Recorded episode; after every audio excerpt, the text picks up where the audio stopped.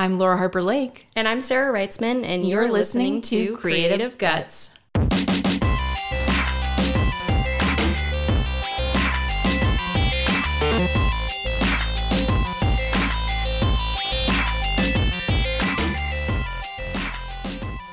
Hey, friends, thanks for tuning in to Creative Guts. We're so excited to finally have Amy Regan, co founder of the Rochester Museum of Fine Arts, on the podcast today.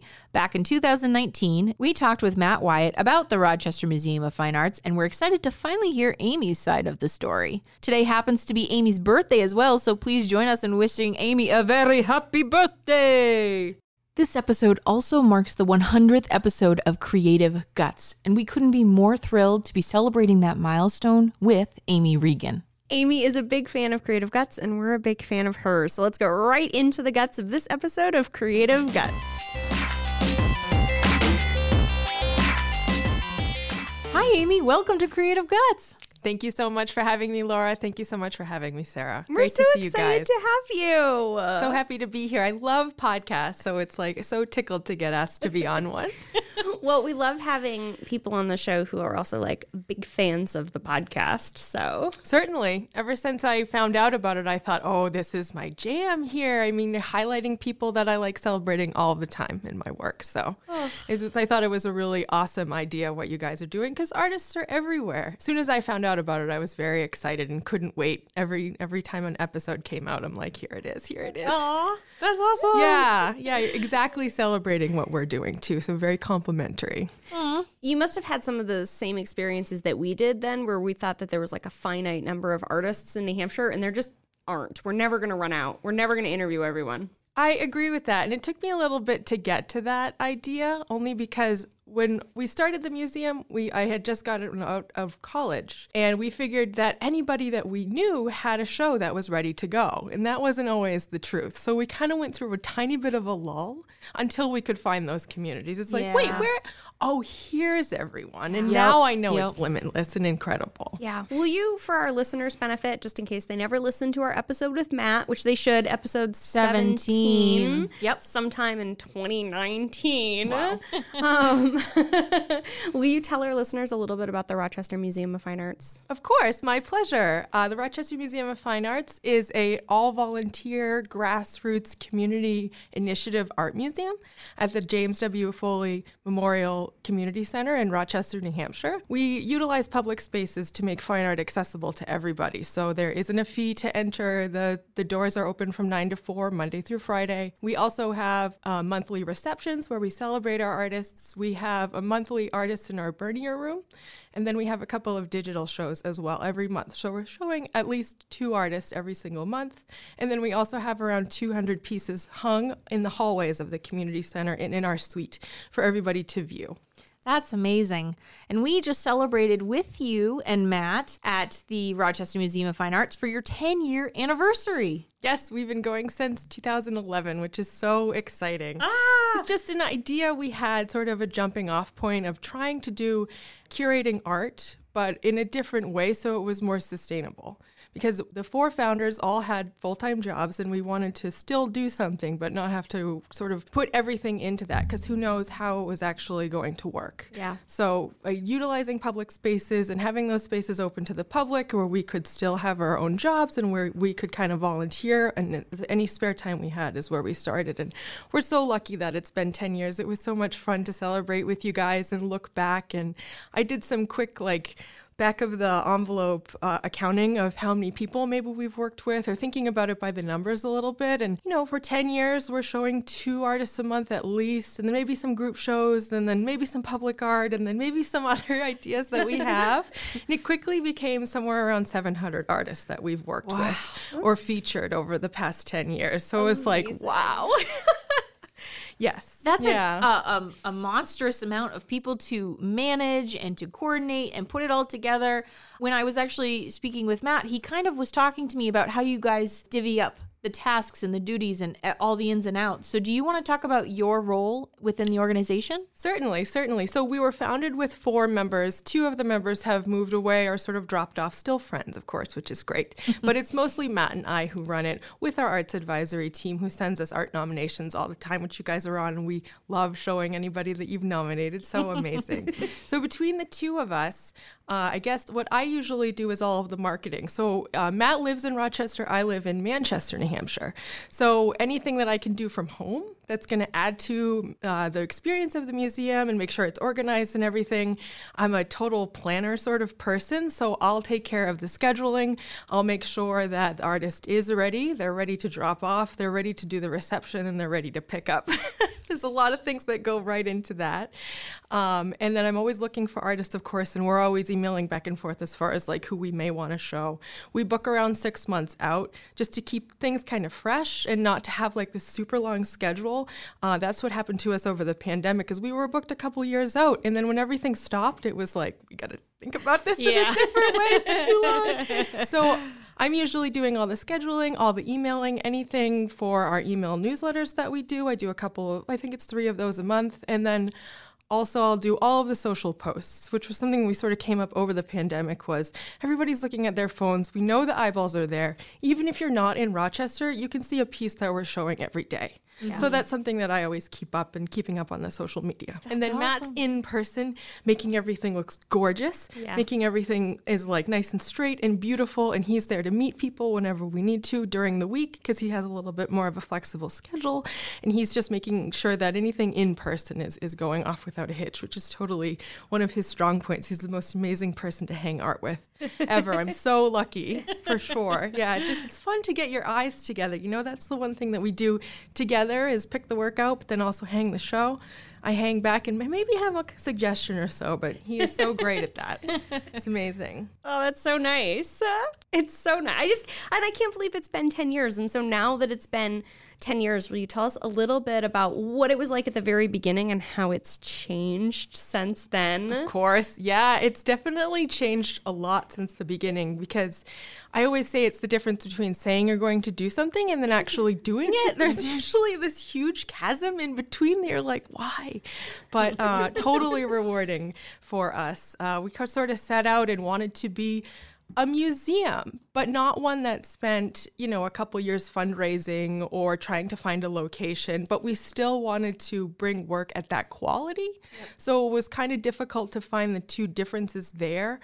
Um, and then just being kids, I mean, 20, how old was I? Yeah, 25, 24, 25. I know it doesn't really seem that old. I mean, young, but it, it was young to me at that point for sure. And uh, just sort of having all of this creative energy and finding somewhere to put it. Uh, Matt had started a gallery uh, in downtown Rochester. And as soon as I found out about it, I called him and I said, How can I help?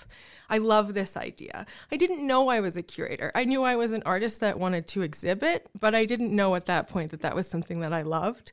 Um, so that's something that I've learned since then, and and being okay stepping back and saying I'm not showing my photographs all the time, but that's still okay.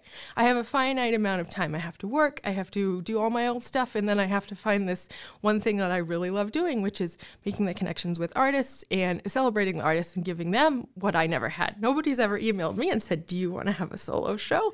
which is something that I get to give and do all of the time. So it's kind of figuring figuring that out. Finding a space was really hard.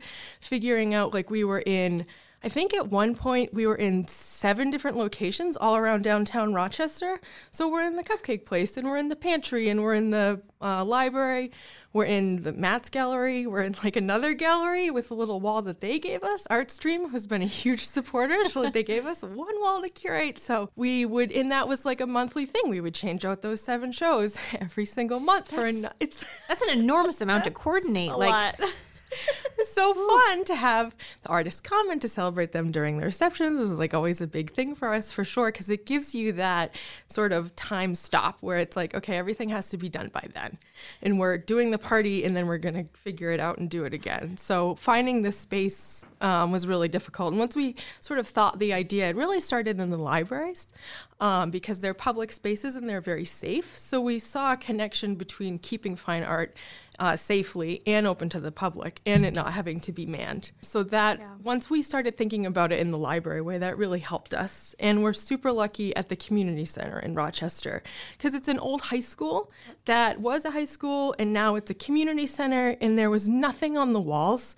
Once we sort of pitched the idea and they liked that idea, we were we've been in the hallways since 2013. And what happened was is our space that we're in now, it's kind of a go between between the the maintenance workers to get into the building. So they essentially open the doors for us and make sure everything is fine Monday through Friday 9 to 4. So we have a great partnership with Buildings and Grounds who helps us out there mm-hmm. and it lets us be open. So yeah, it's been a really really great to be able to find good spaces to work in. Uh, and that was huge for us since the beginning. That is so much work. That's like the capacity that you guys have, especially being a volunteer organization. I mean, just speaking from Sarah and me, like it is so much. So real time, not public time, but like we're playing this for the public. Do you get burned out? And do you ever like want to give up? Do you just totally like ever want to just say, "Oh my god, enough. I'm like so tired or I'm at capacity." Does that does it hit you? It does. It certainly does. Um, I'm lucky because it doesn't like it's not overbearing in a way. Like I can tell when it's like I look back and I think, okay, for the past three nights, all I've done is looked at my laptop and, and done like preparations for the museum, which I love to do. But at the same point, I do try to take a step back. Yeah. Like this weekend, I said, okay, only bare minimum stuff because I have a list a mile long on extra credit activities that we Yeah. want to do too. So it's not only just the regular planning, but also like different ideas that we have, or even if it's a small thing like making out, uh, you know, making some questions to ask some artists every month. Like you want to sit down and do that correctly, and you want to make sure it's perfect before you get it out there. So I just try to make sure that I have a little bit of a balance. But I will say, once I, I usually kind of start feeling it just before the monthly reception, and then I go to the monthly reception, and I'm all jazzed up again. Yeah. The shows look great. The artists are happy. They're getting out there. Maybe we're getting a little bit of press or just like hearing from them. Like I get so much energy just from that, and that's honestly what keeps us going. Is just uh, is just seeing everybody's experience and seeing how happy they are about what we do because we try to bring everything up and have it at the highest top capacity. Just because we're volunteer doesn't mean that it has to be like not perfect or hokey or anything. Like we try to make sure that it's as perfect as we can get it, and we try to make sure that we're doing as much as we can, which kind of comes back to the idea of the social posts. Um, just getting the artist's name out there consistently every other day is important to us, and making sure that there's really good email planning and marketing planning um, because we feel like that other organizations could work on that. So we want to kind of set an example. I don't know if that's a silly thing to say, but it's like, you know, when you see a show and it's marketed two or three posts, it's like, how is anybody ever going to see that? You know, it's like you really get to hit people over the head. Um, so that's something that like we've been working on for sure over the past couple of years is just how to get how to get in front of those eyeballs. You know. What you were saying about when you get revved up from the show, like right before you had just lost steam, like that feels very familiar, Sarah. I don't know if it does for you. Like with this podcast, we put a lot of time and energy into it, and um, we do have a board, kind of like you have an advisory committee, but we are sort of the the two main people that are coordinating everything, and so and we're the editors too. And when we talk to our guests, it's like, oh, it's like a surge of adrenaline. It's just like I gotta go make. I'm so inspired. Da, da, da. You know, this is why we do it. I can't wait to book seven more right now. You know, and but then if you do, if we don't have interviews for a while, I think that's when I get like, oh, I have so much to do. Why are Right. we doing this? Yeah. It's funny too because I always call it intern work. Because if we had an intern, I'd ask them to like do. I'd have so many tasks. So when I know I've like spent a week on intern stuff, it's like Yep. okay, well, temper yourself because it's not the most fun, anyways. It has to get done. Yep, but at the same point, it's like oh man. You just wait for those days like we work every first saturday. So we'll have either different appointments where the artists are dropping off or picking up or sometimes we'll have you know come by and we can inter- it's nice to meet people that way. Mm-hmm. So usually that's like a nice marathon day that matt and i are working together and it's like oh i wish every day could be like this where it's just exciting and less like behind the scenes work Yeah, although i do like to hide behind the computer a little bit too so that's kind of nice while you were talking, I got an idea for an artist to nominate. So Ooh, exciting. you'll see that later today. That's great. That's great. I love that. We have a little form on our website um, to, called Nominate an Artist. So we always want to be as accessible to everyone. And uh, our show that we're currently showing, Cooper Dodds, who's a photographer, he found that form because he found out about us and he sent his work along. And I loved it. You know, it's like I added in self nominations welcome because, Yep. it's, you know, people, we don't actively solicit all of the time, but Yeah. if you kind of come by or if you have a good idea, like we're always looking for people to send along their nominations because you never know what's going to happen. You know, super happy with that show and that photographer, and it, w- it would never would have happened unless we had that, which is really kind of cool. I love that. Uh, So, the Rochester Museum of Fine Arts, the tagline, Art for All. I love this. The space was always meant to be a free public art initiative for a city, Rochester, that was in revitalization, still is very much revitalizing. Do you think the museum has stuck to that sort of initial idea and that tagline, and what does that mean to you? I hope that we've stuck to it because we've certainly strived to. It means to me that I think a lot of times in museums history, it's sort of been like, these are our walls and you owe us money to get in and we're going to be very sort of standoffish in a way. It's something that we're kind of fighting against in, Yeah. in different initiatives, whether it's a pop up storefront show and like a, a storefront that's vacant or even just popping up anywhere and having a- an art show. Part of it to me is that any wall could be a museum. It's not going to be the Right. Met, obviously, if it's a wall in a restaurant, but it can still showcase work and it can showcase incredible work and it can still make a community based on that. Showing art is just a great way to get people together and to share ideas and to, and to talk to people. I really love that. Um, I should probably stop saying this, but it's like I used to be shy, is what I should say. Like before I started this, and before I had to like say hello, I'm Amy from the museum, which would have freaked me out ten years ago. And I I can stand in front of a piece, and I may not know you, but I could say like, what do you think about that blue on there? You know, and how does that make you feel? And do you love it? Do you hate it? Do you think you could do that? Do you think your kid could do that? Like whatever it is that we're talking about, everyone can kind of look, or most people can look, and then have a reaction to the work. And I think that that breaks down uh, community barriers and it makes everything more accessible together. So not only should the work be seen by everyone, because people may not have the gas money to get there or the time or wherever to go to the museum. That's why, like, part of the reason why we're in the uh, community center is because it's a great partnership for us, but it's putting the art where people are already at, Yep. where they're going in and getting their car registered or they're stopping by the community pantry or the thrift store. And it kind of, it just kind of helps break down those barriers a little bit in that way. So I hope we've stayed art for everyone. I really, I love that tagline. Oh, it's so great. It's immediately what I think of, you know, when I think of you guys, Yeah. it's a beacon for people. Mm, it really Thank you. is. Thank It you. really is. And you're right about the community center being a space where like you're quite literally breaking down the like the socioeconomic barriers because it really is like you're right across the hall from like a what a head start or something. Like, Exactly. talking about Yes. people at every income level who are sort of immersed in this like art world every single day. Yes, exactly. And hope you know they may look up and, and really enjoy it, and that's that's sort of what we hope for. We try to Yeah. keep it fresh and and try to have new and interesting things there all of the time, whether it's art people coming in or people who just happen to be passing by. We have this great mural by Mike Durkee, who is another uh, guest. I loved his episode on the podcast. I have to say, I think Mike is amazing, and uh, we commissioned him to paint a mural on either sides, and it has it's it's almost um, it's like figures almost dancing around, and it's very simple white background, and then it's very graphic with black line, and then a little bit of pink to pop up the color, and kids love it. As soon as they mm. walk ah. by, they're doing the dance moves, and they're you know, I and saw some kids high fiving some of the characters as they walked by. it's just the Yeah. coolest thing, you know, Yeah. and and it was a blank white wall before, you know, it- and, it and, then has- it just changes so much with a simple thing. It came alive. You know, we were there recently and I hadn't we hadn't seen the mural in person. Yeah. And it was completely like there's a vibrancy and a, you know, it feels like the building is breathing life. It's just so exciting. And then we didn't realize you had a second floor Yes. of walls too. Yeah. We we enjoyed the event and got to speak with the artist who was showing, and then we went down the hall and we went upstairs, and it was just this like lovely exploration of this building that we had never done that extensive of a walkthrough. It's a really huge space, and Yeah. it's fun to feel limitless in a way because there's a lot of space there. We actually were super lucky, and we were able to double the size of our hanging space when the city approached us and said, "We love what you've done on the first floor. Would you like to expand to the second floor and double?" It's like this never happens, but yes, we would love to do that. You know, You're doing something right, you know. exactly.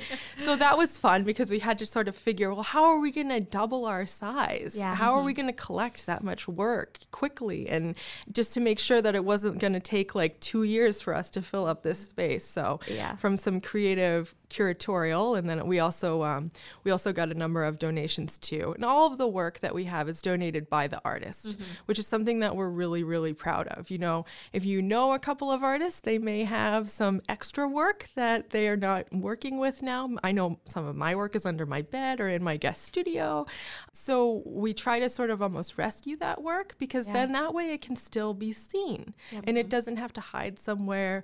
And uh, often, a lot of times, artists really appreciate that too because they know it's being seen. And I totally get it. You're working on something and you love it, but you move on, you know, but that artwork still exists. So that's what we're always after, sort of. What advice would you give maybe budding artists or artists that haven't exhibited too much? They're interested in doing a show either at any space or in your space. You know, what what are the things on your end that you're looking for for people to be as far as where they are in their artistic career and maybe what organizational things they need to show that they've got it in them to produce this? I would say having a really cohesive show, even if that's only five or six pieces or 10 pieces, it doesn't have to be 50 pieces. You don't have to fill up the whole gallery, but just sort of knowing what it is that you want to show and then just having like at least okay images. Matt and I have been talking about how everything looks so much better recently because we have like the newest cell phones that take okay photos. Yeah. we look back and it's like all these photos are awful. It's because we're spoiled. Yeah. so if you have a decent cell phone, right, then Yeah. you can certainly take some images, and that's exactly any of the social media you see going out of the shows in the Bernier room. Uh, Matt takes all those photos, and they're they're perfect. You know, it's it's good. So if you want to have, what I look for is a cohesive idea about what the show is, nice images of what you're actually going to show, because it's really important for us to know and for us to market the work. I can't sort of say it's going to be great, you know, unless I have something that I can show. And then honestly, just like a couple, one paragraph about you, where you make work, why you love work, uh, and what you're working on, and then one paragraph about the show. It doesn't have to be the 17, you know, it's not a thesis. Yep. And what I'll probably do is look at it and kind of edit it a little bit. No matter what, we're always just kind of making sure it's it's the, in the same vibe as our other shows Yes. have been, and all of the information is there. Um, yeah, so just like kind of a cohesive, it's almost like a little press kit or package, but it also it doesn't have to be like big and huge. It could be six images and three sentences each, and that's it. But just as long as like they have that, then then you're ready to pitch to a gallery. Are you willing to be the first exhibition of an artist? Oh, certainly. Yeah? Yes, Great. definitely. And like that takes a lot of, you know, you have to kind of meet people where they're at, right? Yes. So we use a hanging rail. So I could say hanging rail, hanging rail a hundred times. People still don't know what that means. Yep. that means that uh, the pieces have to be wired on the back and they so that they can be hung on the wall. And we do that because we can't paint and patch every single month. Yeah. We hang a show and we take down a show on the exact same day. There's no time in between because we have limited time as well. So uh, we actually made a video recently of Matt actually here is a hanging rail and here's what we use and Oh. just so that it's very very clear for the artist to understand well, why do they need it wired? They don't really need it wired. It's like no, I'm going to be wiring them if you drop them off without wire.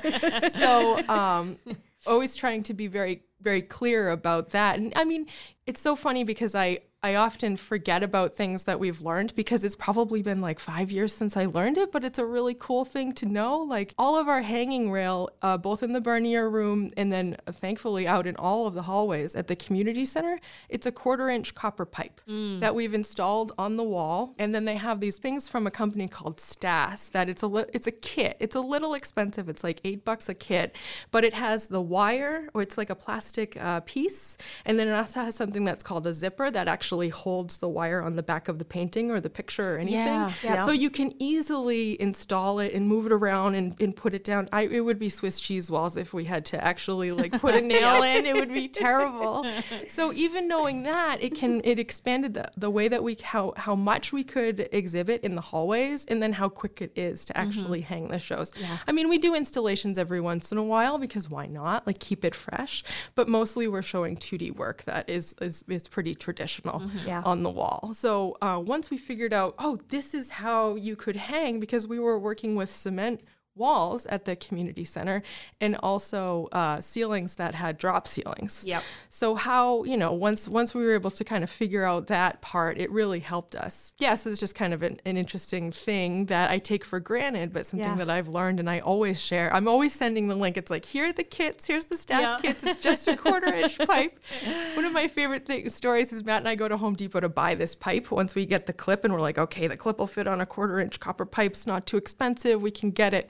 So we asked like how to cut pipe because we did both didn't know how to cut pipe at all. And the the nice salesperson there was like, oh, you use this, super easy. It just kind of goes around, pops it off, and with thank you so much. And the salesperson is leaving, and they were like, are you gonna sweat those pipes before you fill them with water? And it was like, we're not plumbers. this is not the plumbing department. It's like, no, it's for an art project, which is a pretty good cover for almost Yep. everything you Yep. want to do. Yep. Yes. Gosh, that's so true. I just love that. And the guy's like, oh, geez, I don't know what they're doing, but no, we cut the pipe. We were fine. We were able to install it that day, but I just thought that was so funny. I really liked. So I was I was eyeballing the copper pipe when we were in there last week, and one of the things that I really like was that you left it copper. Like you could have painted it white and had it like blend Oh, into yeah. the wall. I like that it's still mm-hmm. copper. Was there like a discussion there, or was it no? Like just we're gonna keep it copper copper because it's cool. No, definitely. We love the copper. We Yeah. thought it was like, we thought it was really beautiful and it kind of stood out a little bit, kind of different. And we thought it might not look the best painted. So that's why we Yeah. kind of stuck it. We think about it every once in a while, like maybe we'll paint it white or to match the wall. But no, we like the copper. It's kind of fancy. Nice. it's really nice. So something that takes all of that copper pipe and wiring, etc., off the table is the digital shows. Yes. Is that a product of the pandemic, or were you doing digital shows before? It is. It's a total product of the pandemic. Um, we were not doing digital shows to any capacity at all. Um, so it was something that it, it really it really helped us think about art and showing art in a little bit of a different way. So when we were closed during the pandemic, from March to oh my goodness, I think it was almost a year. It was till December was the next time we had a show. So I knew that both Matt and I would sort of need stuff to work on, even if we were closed. and you know, when you have an idea that breaks down so many barriers, when there's another barrier, it's almost a little exciting. It's like, okay, well, we can't get together with the artist, we can't celebrate the artist with other people, but how are we going to continue showing art? And that kind of came back to the idea that everybody's always looking at their phones, always looking at social media. so, um, so what we decided to do is we purchased uh, a large television, and that's where the digital shows get shown. So essentially, it's a slideshow of their work and then information about each artist. But it's great because it breaks down another barrier too, where if you are a new artist or you're interested in exhibiting, it's really expensive to exhibit. Yep. You have to frame everything. You have to make sure it's wired. Like all of those kinds Potentially of things. ship it. Yes, definitely shipping, and then shipping is a hassle sometimes too, and it's especially um, yeah. So what we were thinking was if you could send us 15 digital images, high res images, then you could have a full on exhibition. So it's kind of it's it kind of brings it to everybody, no matter where you are in your art career, because we sort of see ourselves between the independent galleries and the really really big museums. We want to be that stepping stone on somebody's resume that has other galleries sort of take notice with them and say, oh, well, they showed with the Rochester Museum of Fine Arts. You know, they must be kind of in the middle, in kind of mid career. Um, so yeah, thinking about the digital shows, that kind of ticked a lot of boxes for us because we could still have exhibitions going on, even if it wasn't in person, and we're still making connections and working with artists during all of that pandemic time. And we loved it so much because it doesn't matter where that person is; they don't have to bring the work in. So anyone in the world can send us some files, and we can get them a show, and that's really exciting, actually, for many different reasons. But and it's also great to do more programming because mm-hmm. it's fun to have one artist, but it's even more fun to have two. And Yep. maybe we'll be expanding the digital shows a little bit in the future, and like that'll be fun to have more than one digital show. So we're lucky. Um, we had a large donation of some Apple computers a number of years back. So we have four Apple computers on one of our spaces in our suite. So when the digital show is done, we move them over to the other computers, and they kind of slide through. So when an artist gets shown for essentially six months or so, just from one show, one digital Yeah, show. Then we keep an archive of those too. So now we have a digital collection of that work. So you're, you know, from sending one file through email, you can have an exhibition, be exhibited for six months, and then also be in a museum's collection, which is great because it's like, it's just more accessible to so many more people. Yep. We were admiring some Jake Romano artwork on one of the computers when we were there, and he's one of my all time favorite artists. Yes, so exciting to have him. He was so awesome to work with. You know, I Yeah. Usually go back and forth and I'll make sure that they like what I wrote about their work and I'll make sure that everything is looking really, really good. And he was just someone that like could not, not believe that I was contacting him. And I loved, you know, obviously like incredible art. Yeah. So amazing. Such a nice sweet. person. Yes. Thank you for the nomination. Oh yeah, absolutely. we had him on the show, and you know, um, he's contributing to our one of our zines. Yep. Or a Oh, that's zines. exciting. Yeah, Yep. yeah. Yes. He's Yeah. he's just fantastic. I really I look up to him as an artist. So Incredible color palette. nice. Yeah, It's just like mind blowing. Yeah. Amazing. Yes. So a lot of folks are just getting an email from you randomly saying, "Hey, so and so nominated you for an exhibition." Are there some people that are like, "Is this spam?" Or are, or is everyone just like, "Gosh, yes," or or or you know, is there some hesitancy because it's just so random? It's, they didn't go for it. It really is. Uh, sometimes, uh, most of the time, honestly, people who will get back to me in like less than 24 hours and say, Yes, tell me more. Yep, yep. You know, I don't say, like, here's the deal. I say, like, Are you interested? So I kind of keep it soft, even though, like, I'm probably shaking in my boots because I can't wait for them to email me back. As soon as I, so silly, I say I have a hot inbox whenever I have like art emails out there that I'm like waiting to come in. It's like so silly, but it's a, you know, you're putting yourself out there in a small way. And even though it's a, it's an exciting thing and I hope that people think it's a compliment, it's still like, I'm still putting myself out there. So it's, uh, it's like not, it's not a nervous thing. It's an excited thing, I mm-hmm. Yeah. suppose.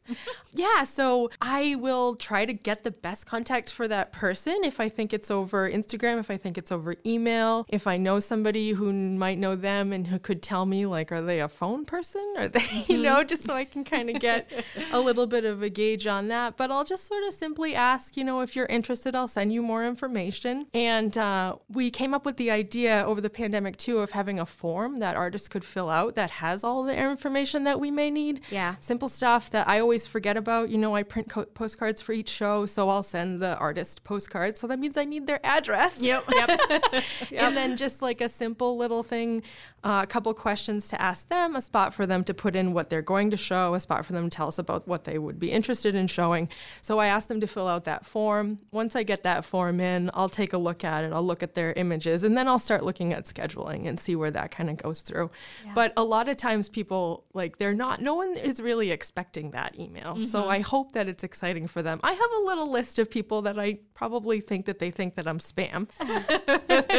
One of my favorite stories is we showed Michael Andrew Phillips, who's an artist out of Concord. Uh, I saw him at the Kelley Stelling Gallery when they were open on Hanover Street. Incredible artist, incredible um, abstract art, lots of like canvas that you can kind of see. He does lots of like sewing, so he'll paint on things and live with them and cut them up and then sew them together and then like frame. Oh, it's incredible, totally self-taught, and I I just love that. It was so it's so long ago that it was like one of the first times I had contacted someone on Instagram. You know, you do it all the time now, but this was a number of years ago, and he didn't get back to me, and I was kind of like, well, this show's coming up because we had just recently got a donation of four uh, screen prints by Andy Warhol from Sunday B Morning, and uh, we were trying to think who would be the best person to show with that, and I said, oh, Michael Andrew Andrew Phillips. He's young, he's from Concord. Like, hopefully he'll want to do it. So he didn't really get back to me. So I reached out to the curator, Bill Stelling from Kelley Stelling Contemporary, and I said, Do you have his email address? I think he thinks that I'm spam, but I really want to show him with Warhol, you know? And then, of course, he got back to me, and then we were able to set everything up. But yeah, every usually people are very appreciative and they get back to me pretty quickly. And you know what? If they don't either,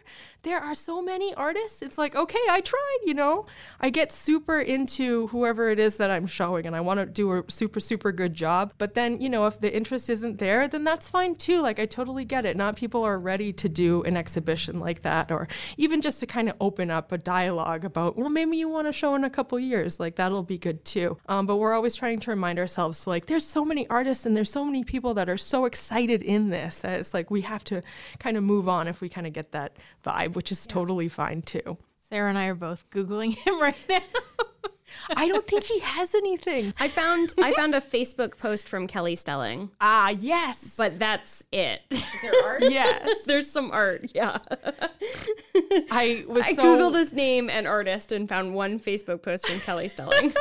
Oh, that was such a great show. I just remember going there. I was blown away. I, I had to, you know, contact them and say, is it okay if I contact artists you guys are exhibiting? Because I just can't believe how great they are.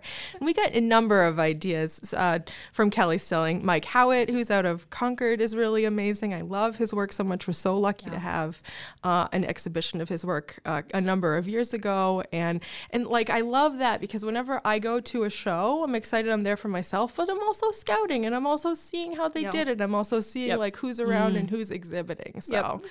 that's super fun to meet people that way. I feel like this could be a mean question, but can you tell us about some of your favorite artists that you've shown at the RMFA? Well, it's only been like a thousand. So So if you're not on the list, it's okay. Oh my goodness. oh my goodness. I have to say, uh, the artist that we're exhibiting right now, Jim Banks, he's an incredible painter.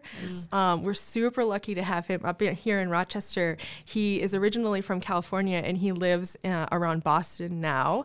And uh, it, technically, they're really, really beautiful paintings. And Jim himself is an incredibly nice and sweet person. So I think of him now we try to whenever we kind of can find a little bit of an in is to get our hands on some well-known artwork.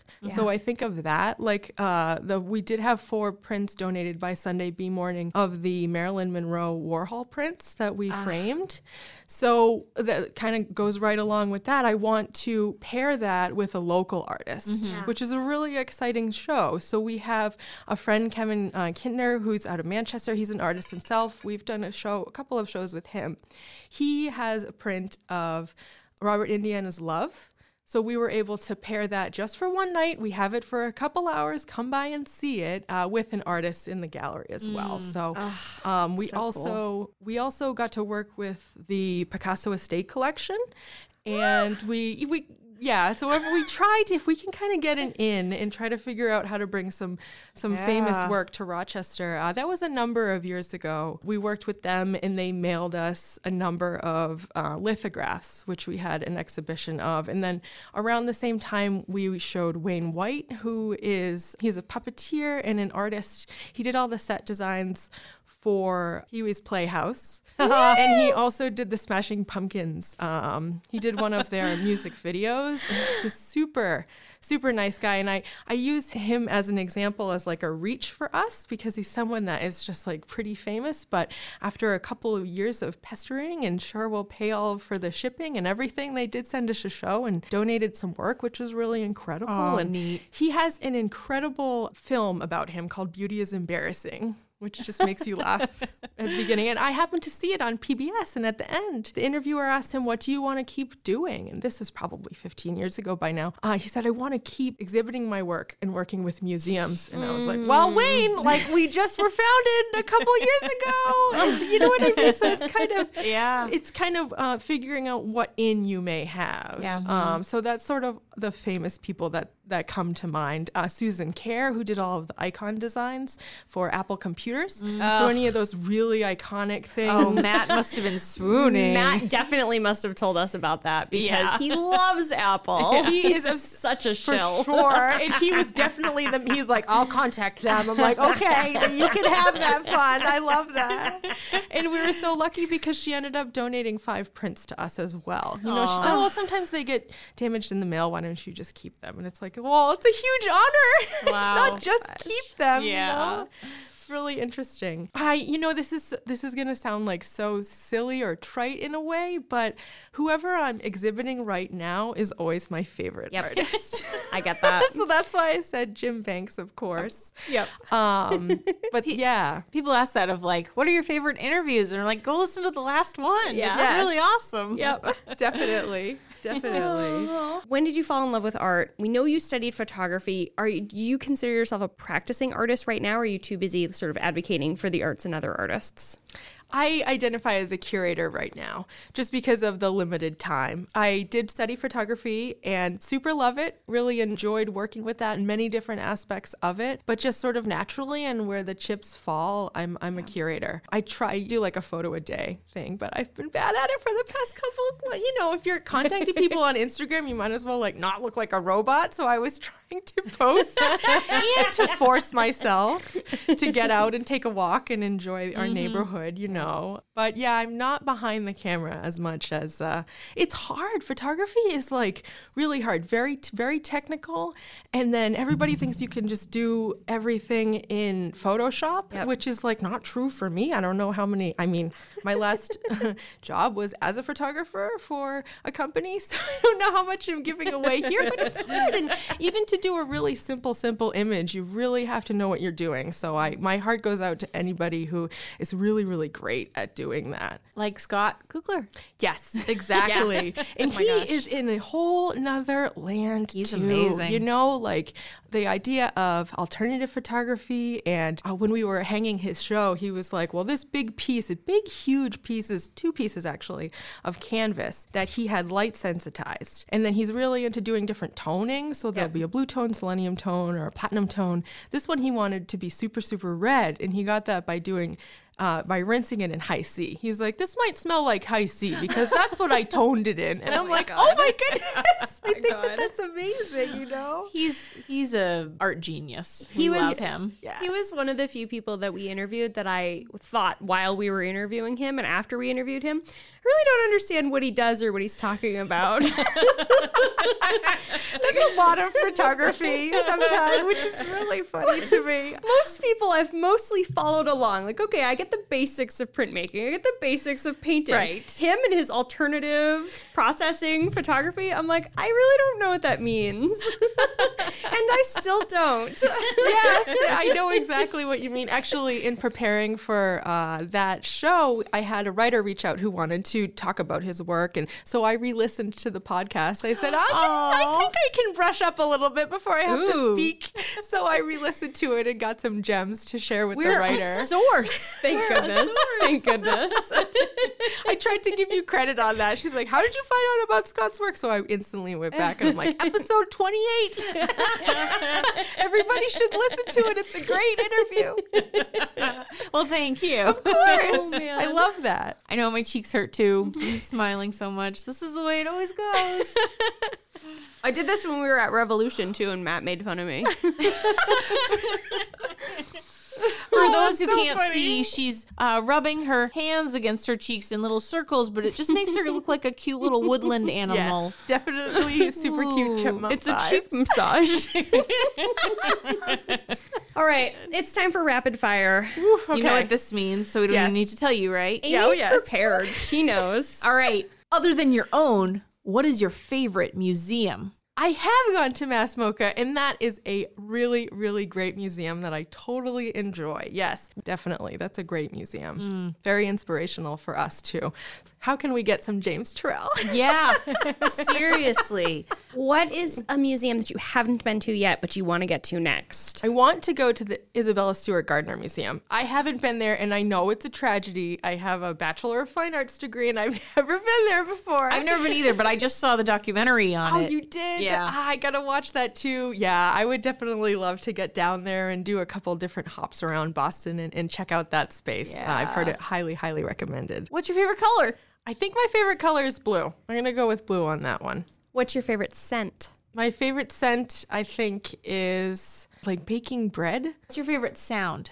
I have a super huge uh, vinyl record collection, and so I really love like listening to music on vinyl, or just like e- even just before the song even starts, like just before it starts to go, and you know you have 15 minutes to do whatever the heck you want to do, just, sitting there and, and enjoying it. So I guess the little pop or the non-pop when it's a new album. What's your favorite texture to touch? I guess it would be it would be like fabric or really interesting fabric, like a soft silk or something like that. When you're sort of getting ready to make something and you're gonna you know you're gonna be working with it and you want to pick out something that you really enjoy working with, as far as sewing goes, which I used to do uh, quite a bit more of in the past. So like a really interesting fabric that you, that has kind of a, a different texture that you're not e- expecting. Cool. That's great. That's awesome. That's a great one. What's the most uh, inspiring location you've traveled to? I have been super lucky and I get to travel to a, a number of places uh, in college and both after college when airplane tickets were really cheap after 2008. so I guess I'm going to have to say it was when I got to travel to Italy and go to Florence. I get to spend a month there. Um, and just just really just the idea of how Europe operates is way different than America. And being able to be there for such a long time and, and knowing that that was probably a once in a lifetime experience or so that was really interesting to me. I've also uh, been super lucky I got to go to Paris and for some reason Paris just felt so old but so relevant at the same time that I thought it was like so inspiring it's like look at these incredibly old buildings but they're also at the cutting edge of art and fashion technology so I guess I guess Italy and, and Paris. What's the last new thing you've learned? I figured out how to if you have a list in Word, the word processing thing, you can sort it alphabetically. I didn't know you could do that. Is it up in the tools? Yeah, it's like some fancy button. One of my coworkers showed me because she sends me this whole list every month, and I'm like, "Oh, I gotta put that in alphabetical order." And I'm like, "Oh man!" And she's like, "You know how to do that, right?" I'm like, "No." I did not know you could do that in Word. Yes, very helpful if you're sending like, you know, I work with a lot of different product names and we go by the brand name, so we start with that. So I think that that was like kind of one of the the newer things that I learned. And our clincher question for the evening. If you could go back in time, what advice would you give your younger self? I would say uh, it's difficult, but try to be as confident as you can. Uh, it's something that you can't. Uh, maybe some people are born just being confident, but just the idea that it's like okay that you take up space and it's okay that you have ideas that you want to do and just to stick with them. Uh, my parents have always instilled in me that persistence is key. And I really have taken that to heart and to say that even though it may be difficult right now, it's not always going to be difficult and and just take it one day at a time. Cause I'll look at something and say, oh, it's gonna be perfect right from the start. and it's like, no, it could be perfect just for today. And you can kind of learn. So just persistence and then also just trying to be as confident as you can, as difficult as that is. You know, it's something that I'm learning all of the time that it, that it's okay to continue learning, but you also need to stick up for yourself. Does part of your confidence come from your awesome blazers that you're rocking? Oh my God. Because you can, does a little- you really like look snappy in your blazers. That's that is something I've noticed. compliment. You've always, to me at least, seemed very confident and poised, and uh, wardrobe and personality. Oh, that's a really, really big compliment for sure. It's been so awesome talking to you and diving in deeper, even more to all that you do. Thank you so much for asking me. Such a compliment. Seriously, I couldn't believe. Oh, me? Really? Oh, man. So thank you so much to the both of you for having me on. It, it means the world, really. Thank you again, Amy, for being on the show. And with that, Show us your creative guts. Another huge thank you, Amy, for joining us on Creative Guts. We're so glad to have finally had Amy on the podcast after a couple of years of talking about it. Amy isn't just a wonderful creative and a fan of the podcast, but she's also someone who we are super happy to call a friend. It was so fun to hear about the ups and downs of the museum over the past 10 years. It's always nice to interview someone you already know and already enjoy as a person, but don't know super well. Then you get to peek inside their heart, soul, and guts and find out you enjoy them even more. Amy and Matt have really built up a pillar to their community that extends beyond the boundaries of the city of Rochester, and I admire you both so much for that.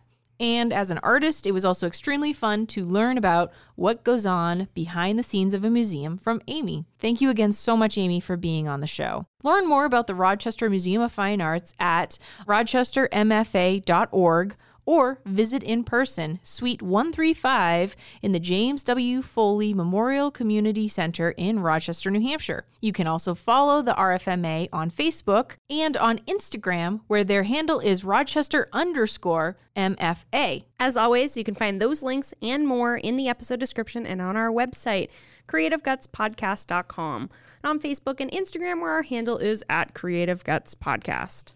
Thank you for tuning in. We'll be back next Wednesday with another episode of Creative Guts.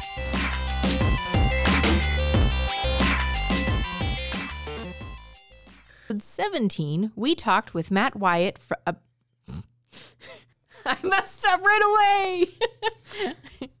Sarah, I was the only one to mess up. Yay! Can't you do a mess up, please? No, I just not what I do. No. oh, no, no, no. Don't play it like that. You do mess up sometimes. I'm perfect. Ah, Oh, I forgot. Perfect. It's just reading, Laura. It's not hard. Real. Yes, it is. Okay, it is.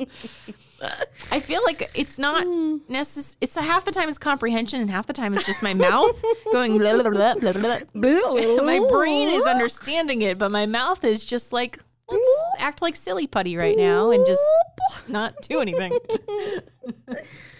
This is so exciting. I just made a 2022 folder in here. oh my gosh! I've been Oh, doing that you're gonna all be- week at work. It's like 2022. Oh my god, and you're gonna be the opener for the year. that's, a big honor. Yeah, Honestly, 2022, definitely. we don't have a ton I know. of time. I know. I I know. know. I know. I know. Yeah, right. I know. Okay, I know. We've been recording for 45 minutes. ah. It's like one minute. I know. Maybe I just Um, like talking about myself. well, it's been a while. I can only think of museums that I haven't been to, which clearly they can't be my favorite. Dude, but when I traveled, I didn't go to museums because Yeah. I was out photographing. So it was Yeah. like, oh, there's the Uffizi, cool. It's like we didn't even go in. Stupid. Check out that space. Uh, I've heard it highly, highly recommended. Let's go. road trip. We'll go on a field trip. Oh, That would be Yeah. so fun. we could we could do a RFMA Creative Guts road trip, and we like do a scavenger hunt. How many museums can we find? How many public art can we find? You know, interview an artist down there. How many pictures with murals can we take? Oh my god. That's such a great idea. Yeah. Okay. It's something we've been talking about for two years, and the pandemic has totally squashed it. It's been Yeah. planned. Yeah. It's happening. What's your favorite texture to touch? Ooh. So sorry. Can you say it again? What's your favorite? I don't know. For a minute, you you just mouthed your you just made mouth motions, and I was like. It's been so quiet. Did my audio go out in my headphones and I thought you were talking and I couldn't hear it? I was like, oh no, a technical issue. Aw. My cheeks hurt. uh, so we end every episode the same way, right? I'm excited. Right? This is it. Oh, I bet you are. you probably do it at home while you're listening along. So Show us your creative guts. Oh, and then the music plays. Oh, my goodness. So good. Are you okay, So Sarah? good. yeah. You're right. I know.